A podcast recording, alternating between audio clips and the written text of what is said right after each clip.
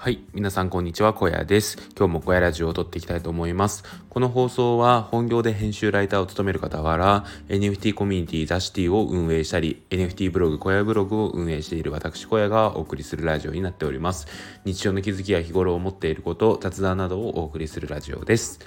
よろしくお願いします。はいということで今日も小屋ラジオを撮っていきたいと思います。えー、今日は、えーと、9月の24日土曜日ですね皆さんいかがお過ごしでしょうか？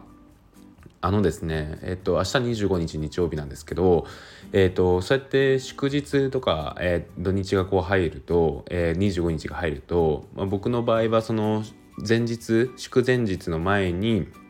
えっと、給料が入るんですよね。で、僕いつも25日支払いなので、それより早く入るわけなんですけど、いやめっちゃ嬉しいんですよね。なんかそのいつもよりちょっと早くもらえる感じが。はい。でねえーと、特別それで何か新しくその分買うわけじゃないんですけどなんかちょっとね自分の口座がそうやってお金が増えるのに喜びを感じているところでございますね。はい。そうですねあの今の会社に転職して初めての給料が入ったんですけど、うんえーと、生活ができそうな まあね生活できそうじゃなければ困るんですけど、えー、それぐらいのお金が入ってきて一安心しております。はい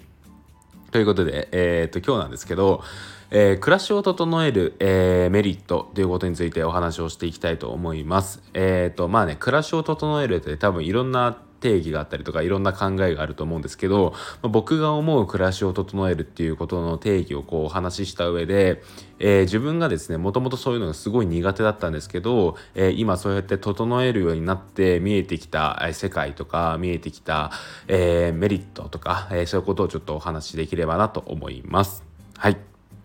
えっとですね、まあそもそも暮らしを整えるって、えー、僕の中の定義だと、まあ、部屋をきれいにすることと、あとは食事を、えー、っと自分の中でコントロールすること、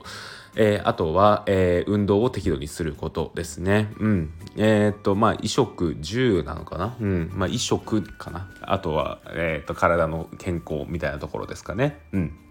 を、え、暮らしを整えると考えています。ただね、えっ、と、僕としてはそうですね、えっ、と、何ですかね、あんまりえー、縛りつけるとその後の反動がすごくなってしまうので、まあ、緩めの、え、っとそうですね暮らしの整え方というのをしていますね。えーと、例えば、えー、部屋であれば掃除機をかけるのは、まあ、2日に1回から3日に1回くらい。で、えーと、細かいほこりを取ったりとかあとは床を拭いたりすることは、まあ、週に1回くらい。クイックルワイパーとかでやるんですけどそれが1回くらいって感じですかね。うん。であとは、えーと、食事面で言うならば夜だけちょっと炭水化物を抜いて生活をするとかいう生活をしてますね。僕お米がすごい好きなのでお米をね、えー、毎食食べたいぐらいなんですけど、えーと、食べ過ぎてしまうところがあるから、えーと夜だけはちょっと抜いて抜く生活っていうのをしていますね。であと、えー、運動面で言うと、えーと、もともとは結構走ったりするランニング結構してたんですけどランニングもちょっとやりすぎるときついので、えーと、ジョギングであったりとかあとは散歩に変えてますかね最近は。うんで、大体1日1万歩を目指していつも歩いたりしています。えー、昨日今日とちょっと雨なので歩けないなって感じなんですけど、まあ、えっ、と、天気さえ良ければ、えー、近所を歩いたりしていますね。うん。まあそんな感じで、えっ、ー、と、それぐらいの緩さが僕の中での暮らしを整えるなんですけど、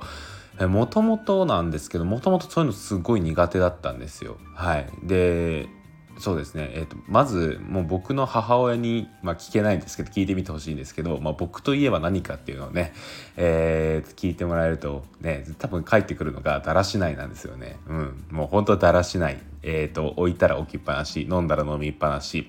食べたら食べっぱなし。っていう感じですね。で部屋も結構散らかっているみたいなのが多分僕の親が持っている母親が持っている印象なんじゃないかなと思います。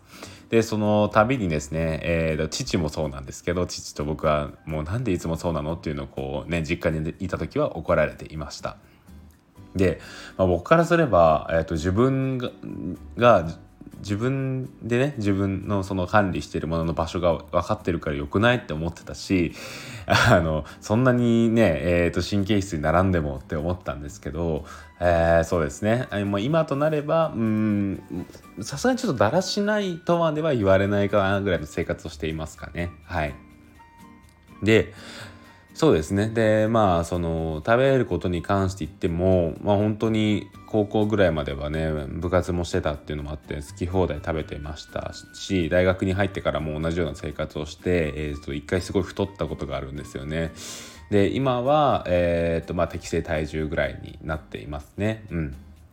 はい、であと運動習慣も部活を辞めてから大学入って、えー、ピタリと何もしなくなってしまったんですけど、まあ、そういう中で、えーと、本当はねそういうランニングとかもすごい苦手なんですよ。歩くこととかそういう地道なこととかすごい苦手なんですけどそういうのも、えーとまあ、やるようになったって感じですかね。なのでもともとそういうことが全部できてたわけじゃないんですよね。あの運動にしても、えー、食事にしても、えーと、暮らしのその部屋の掃除とかにしても。もともとできるタイプじゃなかったむしろ苦手なタイプだったんですけど、まあ、それがなぜ今一転して少しずつそういうことができるようになったかっていうとこれはですね目に見えてこうなんか感じるメリットがあるんですよね。うん。でブログとかを書いていると,、えーと、こういうのをねベネフィットっていうんですよね。それをやることによって自分がどうなってなるのかっていうことに関してメリットというよりもベネフィットっていう表現をするんですけど僕はですねそのベネフィットが、えー、多いからこそこういう暮らしを整える生活っていうのをちょっと意識するようにしています。はい。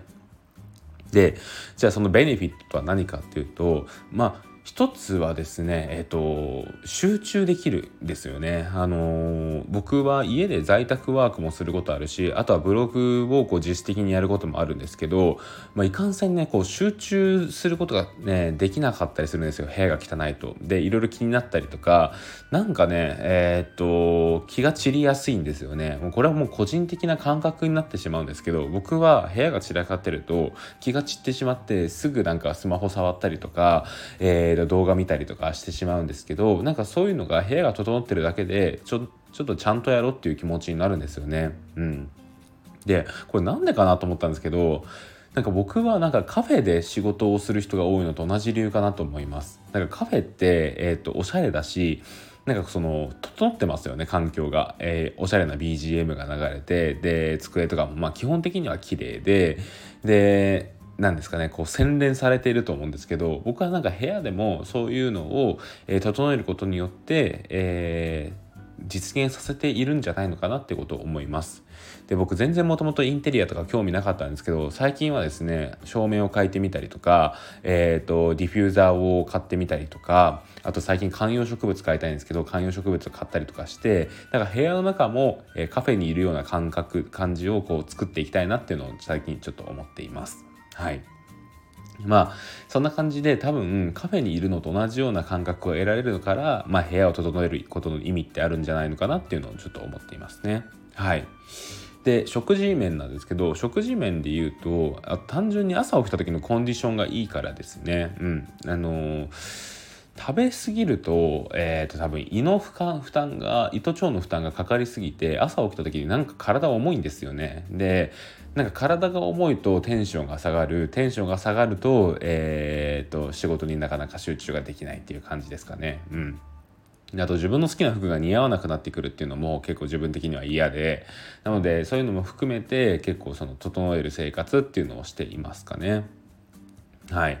まあなんか結結局そうですねこれも一つつながってくるのは仕事になってくるんですよね。はい、集中できる環境を作るのは、まあ、内の部分外の部分はまあそういうインテリアの部分だけど、えーと、内の部分は体から作っていかないといけないのでそれが、えー、食事にあるかなと思います。はい、でプラスもう一つ、えーと、運動ですね運動も